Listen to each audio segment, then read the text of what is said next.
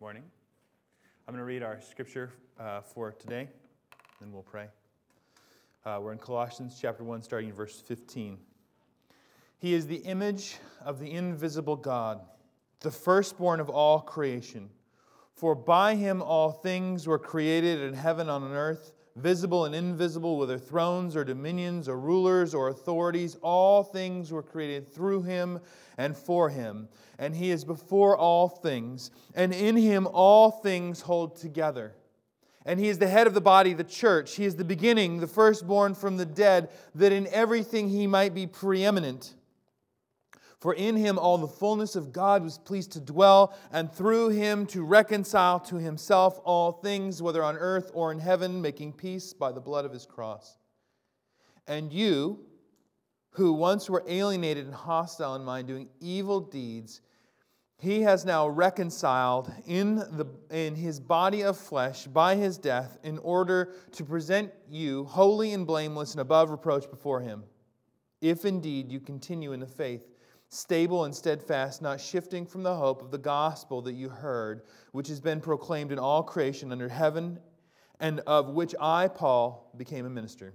Please pray with me uh, King Jesus, we just pray right now that the reality of who you are would crowd out all other things in our life. That you would be the focus, you would be the center, you would be the foundation, you would be the structure of our lives and our church, and the good news of your gospel that you came into human history, that you have died to save sinners, that you have risen from the dead, and you are putting all things back the way they are supposed to be, would be the driving force in every facet, every corner, every nook, and every cranny of our lives and of our church, and that we would take that good news of who you are, and that our life is built on such a firm foundation, uh, uh, not just to the corners uh, of our coffee shops and our city, but to the corners uh, and to the ends of the earth. Uh, that we would be a people who would, mar- who would be marked out by the reality that we are the people who belong to this God. This God, this mighty God, preeminent above all things, the only God. And so, Jesus, I just pray uh, I am I'm feeling my own human weakness as we speak. And I just pray that, that this would not be a time for me as a preacher where I would try and uh, uh, dazzle with eloquence, but that, Lord God, I would, I would recede and that you would come to the forefront and that, that you would increase and I would decrease and that whatever is just of me would be forgotten, but the things that are of you, Lord Jesus, that the things that are of your holiness and your goodness and of your glory uh, would shine in our char- hearts, would charge us up, would light us up, uh, that we would dip our, our torches, so to speak, in the reality of who you are uh, and take that uh, brightness out into the city that needs you so desperately. Jesus, please help us, lead us, guide us. We pray these things for your glory and for our joy. In your name, Jesus Christ. Amen. So we're in Colossians, we're in chapter 1. Uh, we're going to hit Colossians twice uh, this week and next week. Uh, if you don't have a Bible, we have some on the table over there. Free, feel free to grab one. Um, this is important stuff. It's all important stuff, of course, but, but as a church, we understand ourselves to be a gospel centered church. Uh, what is awesome in Christianity in general in the last, oh, I don't know, five or 10 years, people have gotten really interested in the reality of the gospel uh, in general, the church has realized we have gotten off track and we've missed the point that God, the God of the universe, entered into human history in the person of Jesus, lived the life we were supposed to live, died on a cross to forgive us for our sins, uh, rose from the dead, uh, both to pay for our sins and to give us life, and that that should be the center of absolutely everything we do. Unfortunately, we had to get back to that. And unfortunately, as a church and as a person and as the church, we often have to come back to this reality. We often have to dust things off and say, oh, yeah, what are we about? What are we built on? We're built on Jesus and the reality of who he is. Now, it's, it's easy then to kind of pick up buzzwords, be like, oh, we're a gospel centered church. We're a gospel centered church. This is gospel centered kids ministry, and this is gospel centered discipleship, and this is gospel centered music, this is gospel centered this. And at some point in time, you actually miss what any of that actually means. But you're like, oh, but we're gospel centered. Yay for us. Um, the, the reality is that, that this is the foundation of everything we do. And, and, and, we can fall into two ditches as we do it. One, it becomes so simple uh, where when you're in the midst of trial or, or strife or, or problems, I'll come to your house or someone else come to your house. I wouldn't do this to you. But some, you know, someone else comes to your house, you're a Christian. What you need is the gospel. Thank you. Have a good night. Just have the gospel and get on with the rest of your life. That's oversimplification. Right? We don't want to have an over, oversimplified understanding of what it means to be gospel centered. What we want to be are people who have this gospel of who God is permeate every piece of our life. And, and Paul's going to show us how to do that. So we're going to look at three things today. The reality that Jesus is the gospel. What is the gospel? Jesus is the gospel. Uh, two, that Jesus is the gospel to the world. And three, that Jesus is the gospel to you. He is the good news to you. That the gospel's for Christians, the gospel's for non Christians. The gospel's for you, the gospel's for your neighbor. The gospel's for everyone, and that it is the good news of Jesus and who he is. Now, Paul, Paul's writing to this church in Colossae, which is kind of a fun place to say. Uh, Colossae is a little town next to another town called Laodicea, and I know that because it says so in chapter 4. Um, now, Paul is in an interesting spot. He's writing this book. Uh, it's, we know it's before the great earthquake in 61, because there was an earthquake in 61 that just swallows up Colossae. So it's before 61, and it's either when he's in prison in Ephesus or in Rome, but we're not really sure. But that's okay, because Paul's writing into a problem the Colossians are having, and he's not really sure what their problem is either. Uh, he, he, he gets the sense, he gets, he's gotten word, there's bad teaching, there's some shenanigans, there's some nonsense, and he's trying to figure out. But what's interesting is, is that his letter doesn't just say, hey, stop it with the shenanigans, right? Uh, there's probably Judaizers, so there's people who are saying, well, it's the gospel plus this other thing. It's Jesus plus these things you should do, and that's what will make you right with God. Now, we talked about this last week. We are right with God because of the cross of Jesus Christ. That's what we believe as Christians, that He bled and died so that we could be made right with God. And we can't earn God's love, but because He's loved us so greatly, we respond. We do things, we read our Bibles, we pray, we love people, we love God, we worship, we sing, we take communion. We do these things in response to His goodness and His glory, but it's a response to who He is, right? The Judaizers are saying, oh, no, no, no, it's not response, it's Jesus plus this other thing. Uh, likewise, there's likely some what are called, if we're going to be really technical, proto Gnostics. Uh, first Gnostics, really, as Seattleites, we're accustomed to this. It's just kind of hyper spiritual, new agey type folk, right? And, and his answer is no, Jesus isn't just part of some hyper, hyper spiritual, new agey stuff, and he's not just one of many options. He's something else. And so Paul's approach to this is to not just simply send them a letter that, sa- that says, knock it off. Paul's approach to this problem that he can't even quite totally wrap his mind all the way around is to send them this letter that has such a clear expression of the good news of who Jesus is. That it's built to show them so clearly who Jesus is, that's what we're looking at this week, and who we are in the wake of the reality of who he is, and then ultimately how we do that responding piece to who he is. We'll get there next week. So here we are in Colossians chapter 1. He wastes almost no time. He lets them know he's praying for them, he's thinking about them, and he jumps right in in verse 15. He says this He, that's Jesus, he is the image of the invisible God, the firstborn of all creation. He is the imprint. Jesus uh, if you want to know God, know Jesus. Jesus is the way, the truth, the life. Know Jesus, know God. And then you have the bumper sticker no Jesus, no peace. But it's the same thing. If you don't have Jesus, Jesus is the one way to get to God. And that is a free way to anyone who would receive him, who would receive his love and his grace. Uh, and God, the Father, uh, is immaterial and invisible, and we haven't seen him. But, but what Paul is going to say here, and what John is going to say, and what Jesus' own words are going to say, is if you want to know God, look at Jesus. And the amazing thing is that he has given us his word, he has revealed himself to us, and as the church, even here in 2016, in the future, here in 2016, we still have His Word that so clearly reveals to us who He is. And everything God has wanted to communicate, He has done so right here and given it to us. You want to talk to God? Open the Bible and start reading. He's given you full and unfettered access. Listen to him. It is here. God will speak to us. God has revealed himself in his Son so that we would know the Father. He's empowered us by his Spirit, who is speaking to us, who is empowering us, who is guiding us, and that those of us who know God can know this God. He'll get there in 21. I'll show you. He is the image of the invisible God. We always need to be so, so careful as Christians that we don't get so used to ideas. I mean, I say that phrase often. You want to know God? Know Jesus. You want to see who God is? Look at Jesus. We want to be careful that we don't become so accustomed to ideas and phrases like this that we miss the fact that God chose to enter into human history and reveal himself in the face of his son, Jesus Christ. And that the invisible God of the universe, who made absolutely everything, as we'll see in a second, made himself manifest in Jesus as a gift, as a grace. He, he didn't have to, he didn't need to, he chose to.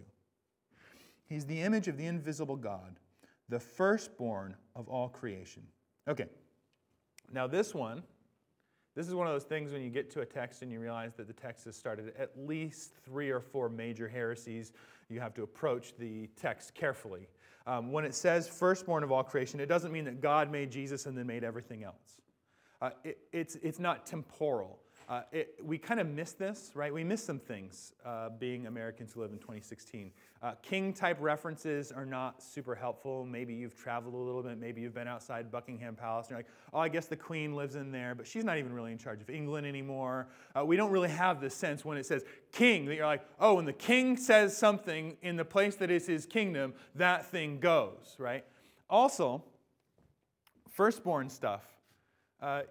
I love my firstborn son, but you know, he doesn't get a double portion of the inheritance. So it's not there's much inheritance to have. But back in the day, if you're the firstborn son, you get the land and you get the business and you get twice, you know, you divide up all your stuff between your kids and everybody gets a portion, but he gets the double portion and he's kind of in charge of the family line and he has this kind of place of preeminence in, in the family and really a lot of weight and responsibility. I don't know about you, but that's, that's, not, that's not how it's going to go right, in the Pack family. That, that's not how it goes down. But here in this context, when he says this firstborn thing, they know, oh, he's got the good seat at the table, right? He's, he's, he's going to be in charge of dad's stuff. Uh, it, it's not saying that it was God, then Jesus, then everything else. It's God, Jesus is God, but the Son is highlighted in this way. He is preeminent over all of these things.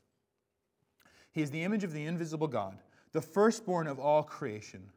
For whether thrones or, dim, uh, uh, for by him all things were created in, uh, uh, in heaven and on earth.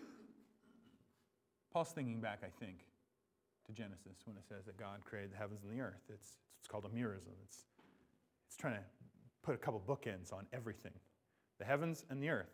What did God make? Everything, right?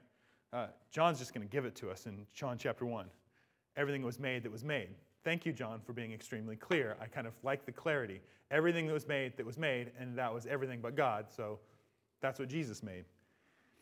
But here he uses, Paul, being sophisticated, uses those bookends. For by him all things were created in heaven and on earth, visible and invisible, with whether thrones or dominions or rulers or authorities. Again, Paul, um, we're not going to get there, but in two is probably dealing with some you know, weird religion stuff. Uh, and he's going to associate all that stuff with rulers and authorities and dominions. What he's trying to make clear is Jesus is over everything. Jesus is king of everything. He's preeminent over everything. And everything that was made, including kings and, and spiritual realms and all those things, they were all made. Jesus made them all. He has preeminence. For by him all things were created in heaven and on earth visible and invisible. And I think Paul here has in mind material and immaterial. Um, you know, depending where you're standing, this is a crazy thing to say, but I happen to be standing in the pulpit of a Christian church, which is, of course, a uh, community center that we've put some chairs out now. It's church this morning. Um, well, actually, technically speaking, you're the church, but I digress. Uh, we're supernaturalists. There's visible and invisible. You know, God made angels and He made uh, spiritual realms and there's things we can't see, and God is at work in all these wonderful ways, and, and God's Spirit. If you're a Christian, I mean, you know, talk about things we pass by. Jesus died on the cross. There's a curtain in the temple that's ripped as he dies on the cross, which represents that you and I, as Christians now, in this, in this time and place, have full and unfettered access to God. And the way that we get that full and unfettered access is that God sends the Holy Spirit to dwell inside of us. I, I think that's actual, actually spatial in its nature. The Holy Spirit is present with us in a particular way as the people of God. God is present with you. When I shut off the lights for my kids at night and I say, Jesus loves you, Mama, Papa love you, we're over this way, we're down the hall, don't be scared, God is with you, shut off the lights. Well, how is God with me? Well, if you're a Christian, God is actually with you. He's dwelling with you. We are the people of God who God has chosen to dwell with.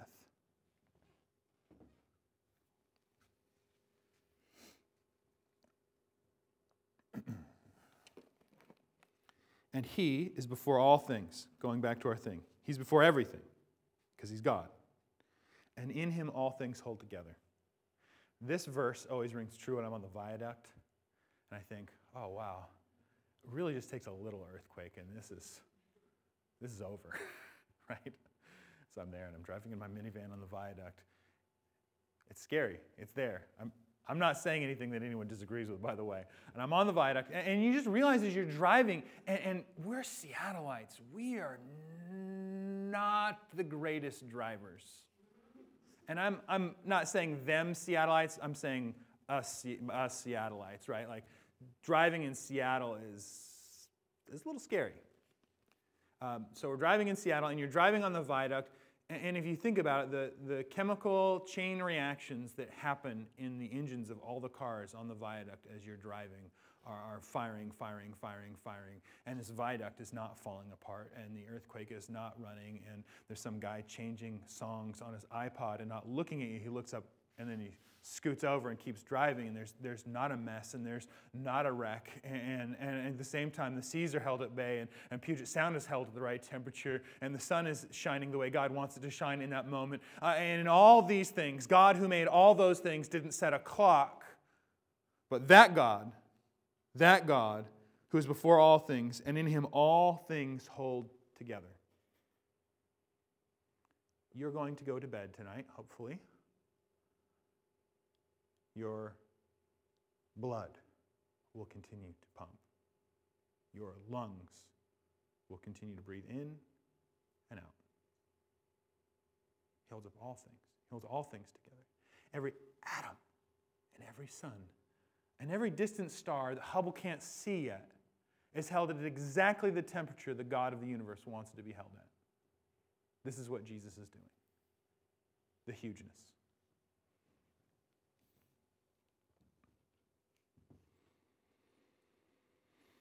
And he, now this is amazing. I think Paul did this on purpose. So he switches from that. You know, Pixar can't do that justice. IMAX can't do what God is doing justice. And he switches from this giant, huge picture of what Jesus is doing, holding every atom in the every. we, we just keep getting smaller and smaller on it. He's holding all those little things together, all the big things together. He's doing all these things. It's hugeness. And he zooms in and says, This. And he says, He's the head of the body the church. So, this God, who's holding all these wonderful things together, making the universe happen, is also our head. We're the body, He's the head. And you and I, through His blood, are so united to Him, not by anything we've done, but all the grace He's shown to us. We're so united to this God who's holding all these things together that we get to be the body of the head of this God. This, this God is a metaphor, by. We don't do anything to earn it or deserve it, and it's just there for us.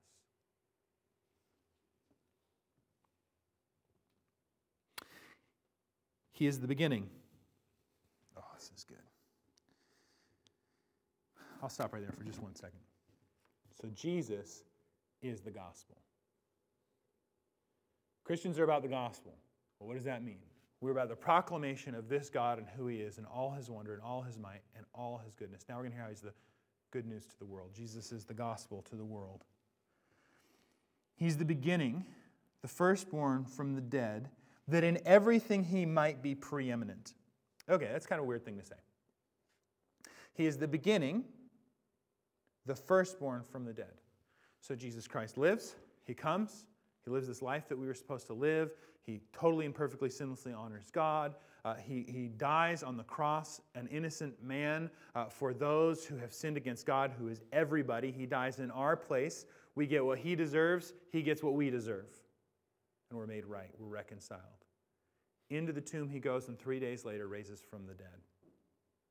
As Christians, we understand that that is the beginning of what God is doing to put everything back the way it's supposed to be. That is the beginning of what he's doing in that Romans 8 reality. That's the beginning of what he's doing for Isaiah when he says he's going to wipe every tear from every eye. That is the beginning of him putting everything back the way it was, or at least in the book of Revelation, we see even better. Uh, it's going to be better than it was. Uh, he's in the, in the process of, of uh, of working this resurrection power over the cosmos and over the world and over planet Earth, that when it's all said and done, when we read Revelation 20, 21, really 21, 22, that there's a new heavens and a new earth, and this thing that was broken is now fixed, and those of us who were broken are now redeemed, and the creation that was caused to rebel against Adam the way he rebelled against God is totally and completely restored. And that whole process begins with an empty tomb. That whole process begins with that empty tomb. And he is the head of the body of the church. He's the beginning, the firstborn from the dead, that in everything he might be preeminent. So that when those tears are wiped from those eyes, uh, that, we are, that we are crystal clear who Jesus is, what he has done, and he the, that he is preeminent over absolutely everything. Philippians chapter 2 says, Every knee will bow and every tongue will confess, period, on heaven, on heaven and earth. Everyone will acknowledge there is Jesus and his glory and his splendor. For in him, oh man, this is good. For in him all the fullness of God was pleased to dwell. You want to know God? Know Jesus. When he walked and lived on earth, the fullness of God was pleased to dwell and through him to reconcile to himself. That's important, reconcile to himself. We've all sinned against him. We've, we've done wrong against him. When we do wrong against a human, we do wrong against him. All sin is sin against God. and through him to reconcile to himself all things, whether on earth or in heaven, making peace by the blood of his cross.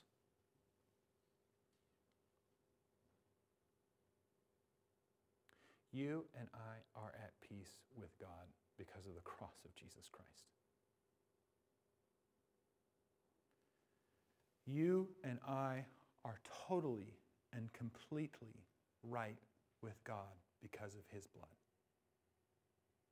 Now, that doesn't mean we don't repent. That doesn't mean we don't turn from sin. Uh, that, that's not talking about sanctification. That's talking about our standing with God. Your standing with God, if you are a Christian, is this that you are totally loved, forgiven, and accepted by God because Jesus died on the cross where you should have died. You should have died there. I should have died there. I didn't. He did. And by that blood, I'm reconciled to God. By what He has done, I am at peace with God. Uh, this, I mean, you want to talk about good gospel news. That means I can't earn His love.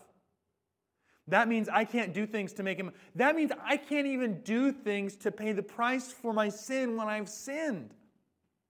Well, God, I'm so sorry. I'll walk three more blocks or, or, or read 10 more chapters or do 50 more things. Anything to just pay you back for the wrong that I've done to you, please but you can't. The problem is our sin is so huge that, that walking three more blocks or reading 10 more chapters wouldn't even cover it. Every sin is sin against an infinite God. Every wrong we do, every good action we do for our own credit, every wrong thing we do, uh, it's an infinite sin against God, which means the price to be paid for an infinite God is infinite. So, infinite God, Jesus Christ, had to come to reconcile us to Him. This, this is the stuff that sets Christianity apart from every other uh, uh, religious system in the world.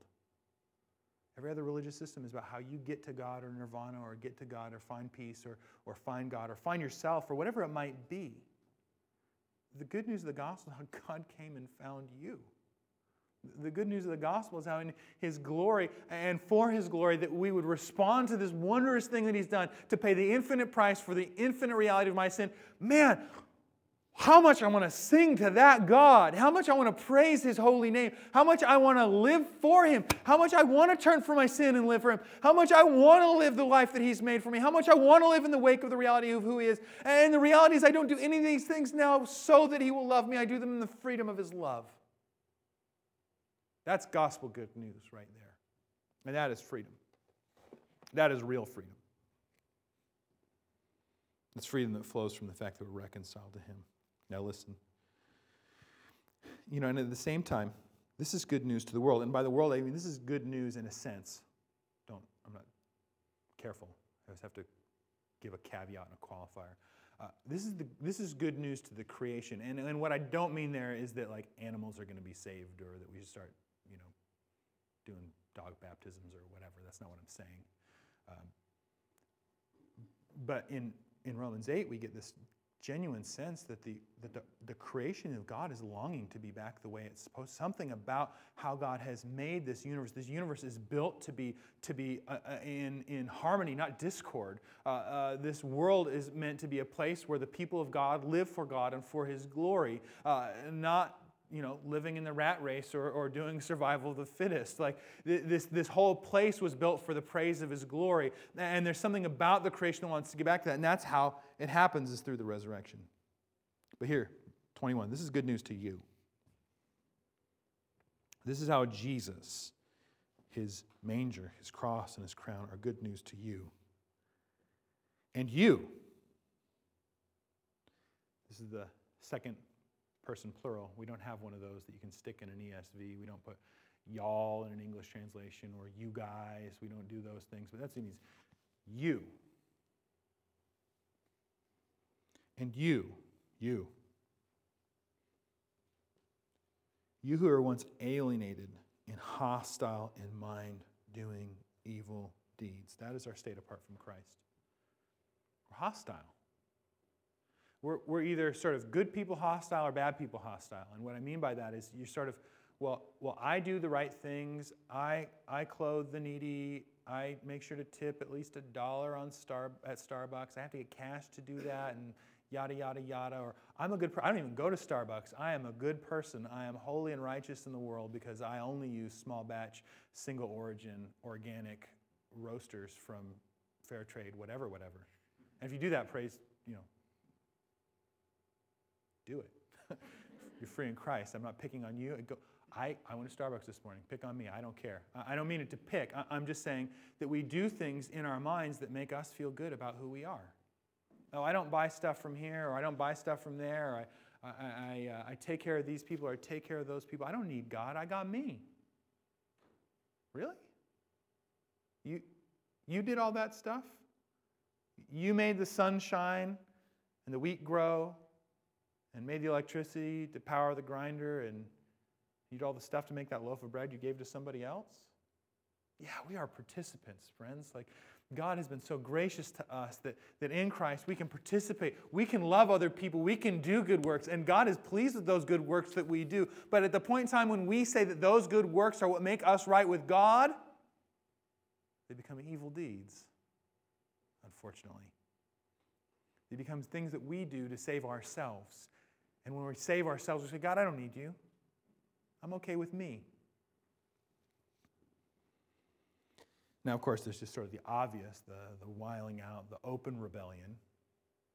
You're unkind to people, you're, you're wiling out. I said wiling out twice. Um, living a reckless life for your own self satisfaction. How about that? And you who were once alienated all these things cause a distance between us and God. We're alienated from God. When we're living for us and not for God, we don't know God, we don't know who He is. And in, a sense, we are hostile and doing evil deeds. That's where we were. That's, that's who we are. We can't even calculate the depth of our own lack and depravity.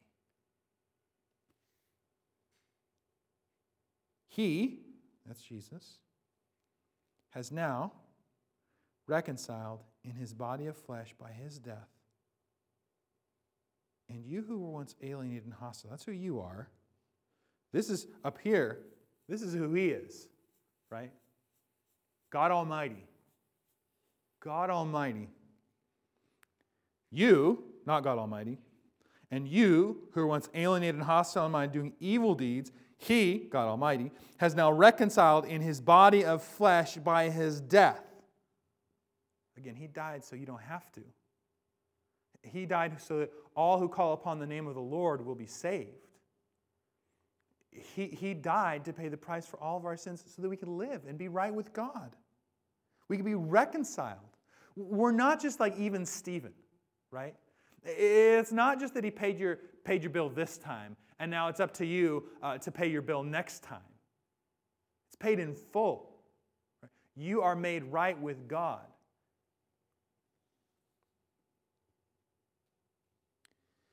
And you, who once were alienated and hostile in mind, doing evil deeds, he has now reconciled in his body. So you're, not, you're no longer his enemy, you're now his friend. By his death, in order.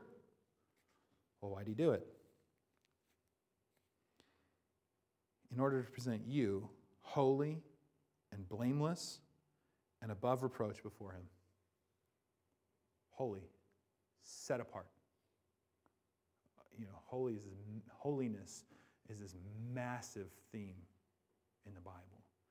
And it means to be set apart and set apart for the purposes of God. You,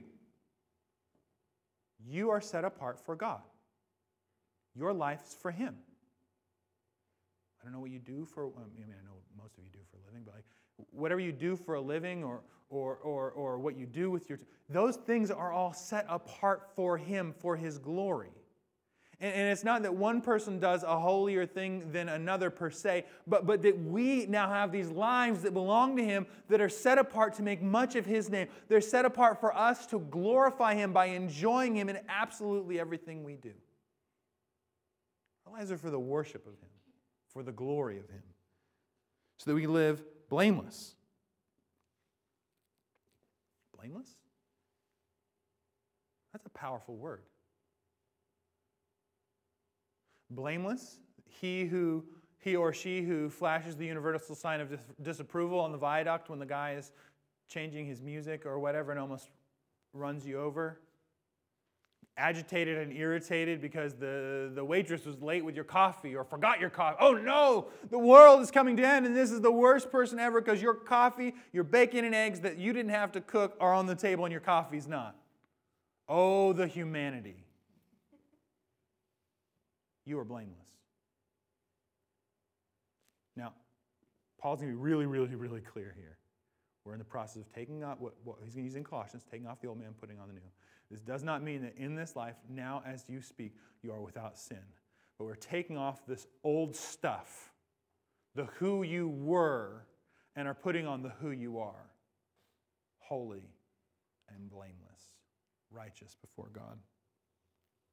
And you who were once alienated and hostile in mind, doing evil deeds, he has now reconciled in this body of flesh by his death in order to present you holy and blameless above reproach before him. Here's the good news He didn't pick you because you're holy and blameless and above reproach. You didn't become a Christian because you're holy and blameless above and above reproach. You became a Christian because God decided by his grace and mercy to make you holy and blameless and above reproach. You and me were the other stuff, alienated and hostile mind. In order to present you holy and blameless above reproach before him, if indeed, here's this conditional sentence, if indeed you continue in the faith, stable and steadfast, not shifting from the hope of the gospel that you heard, which has been proclaimed in all creation under heaven and on earth, which I, Paul, became a minister. Now, the big if there, I don't think is works righteousness. By works righteousness, I mean uh, you get to get saved because you did the good work of staying a Christian. The if is that we proved durable what we already know to be true that we're saved. Because the reality is, if you're a Christian, we give the Peter response.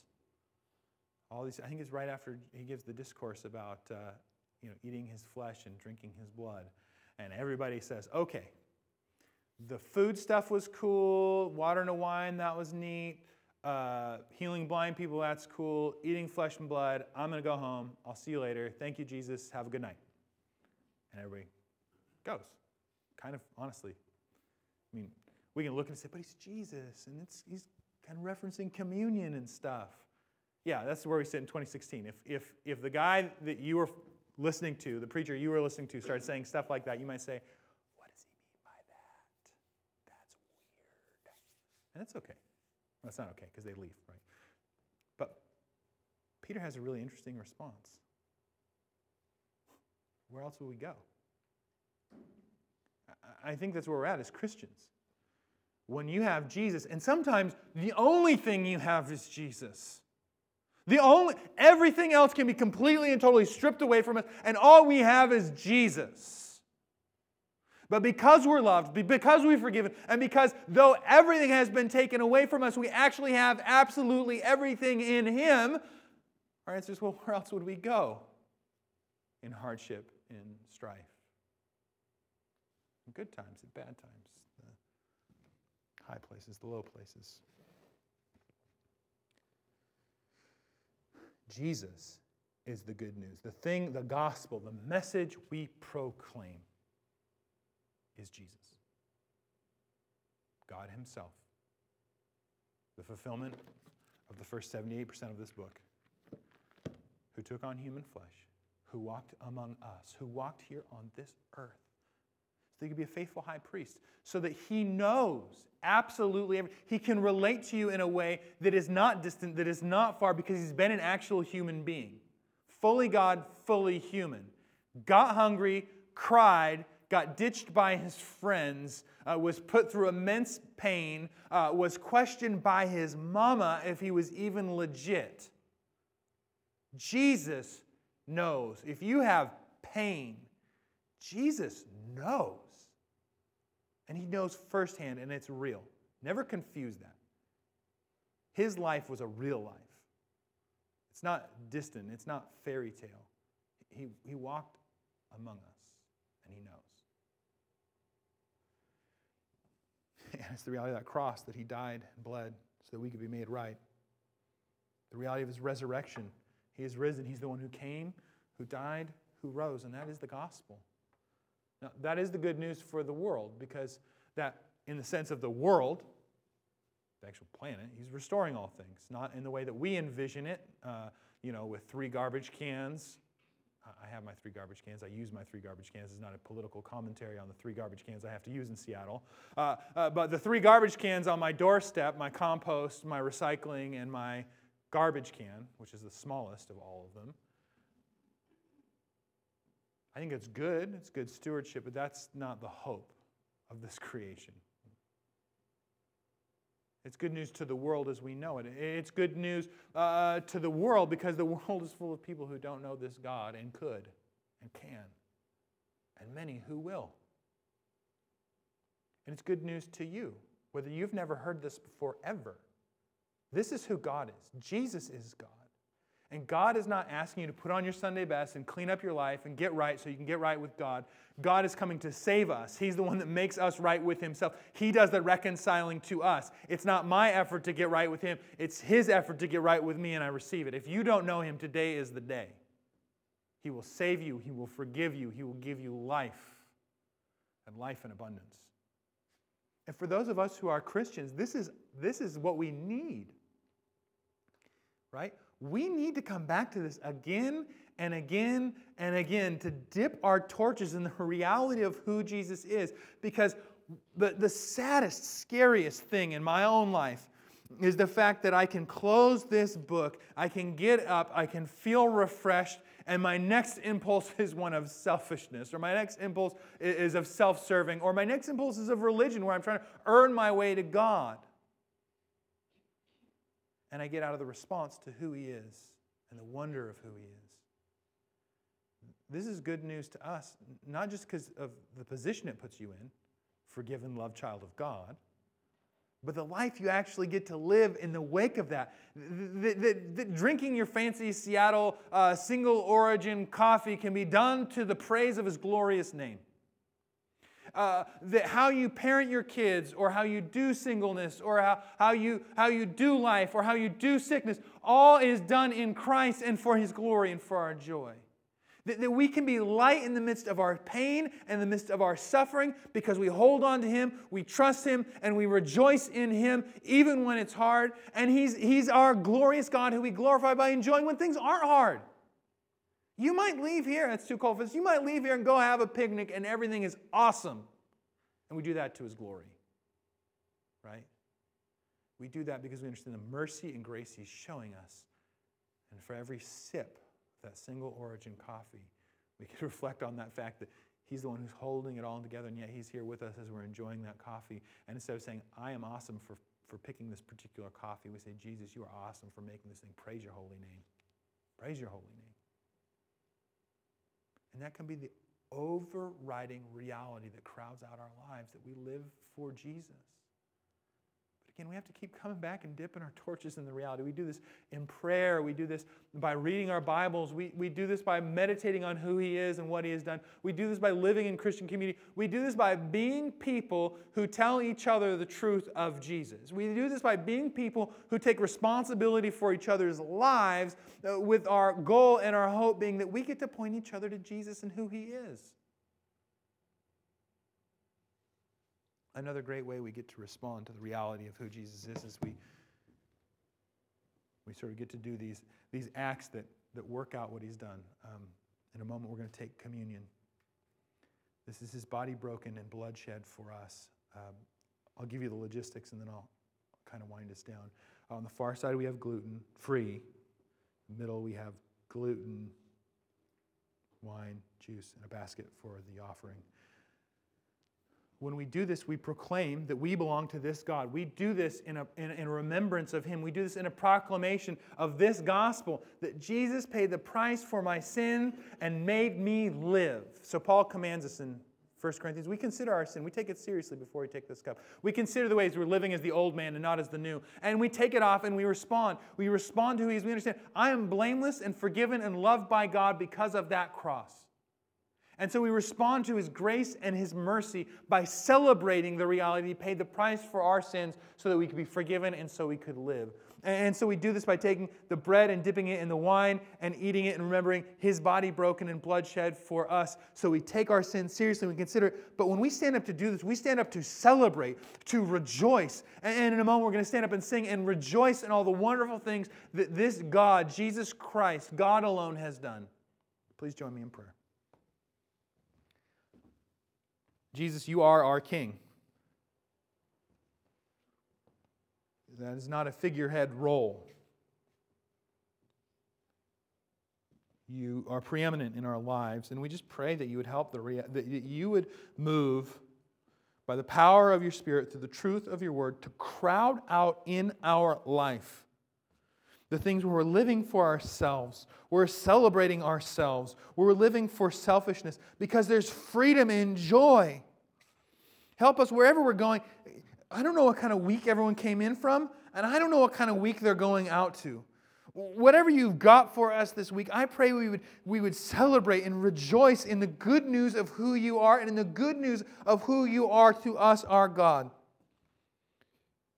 I pray for us that this reality would just be rich and deep and clear and would just light us up for a, a, worship of you, an enjoyment of you that would bring you glory and would bring us great happiness and joy. Jesus, we need you and we pray these things for your glory and for our joy. In your name, Jesus Christ, amen.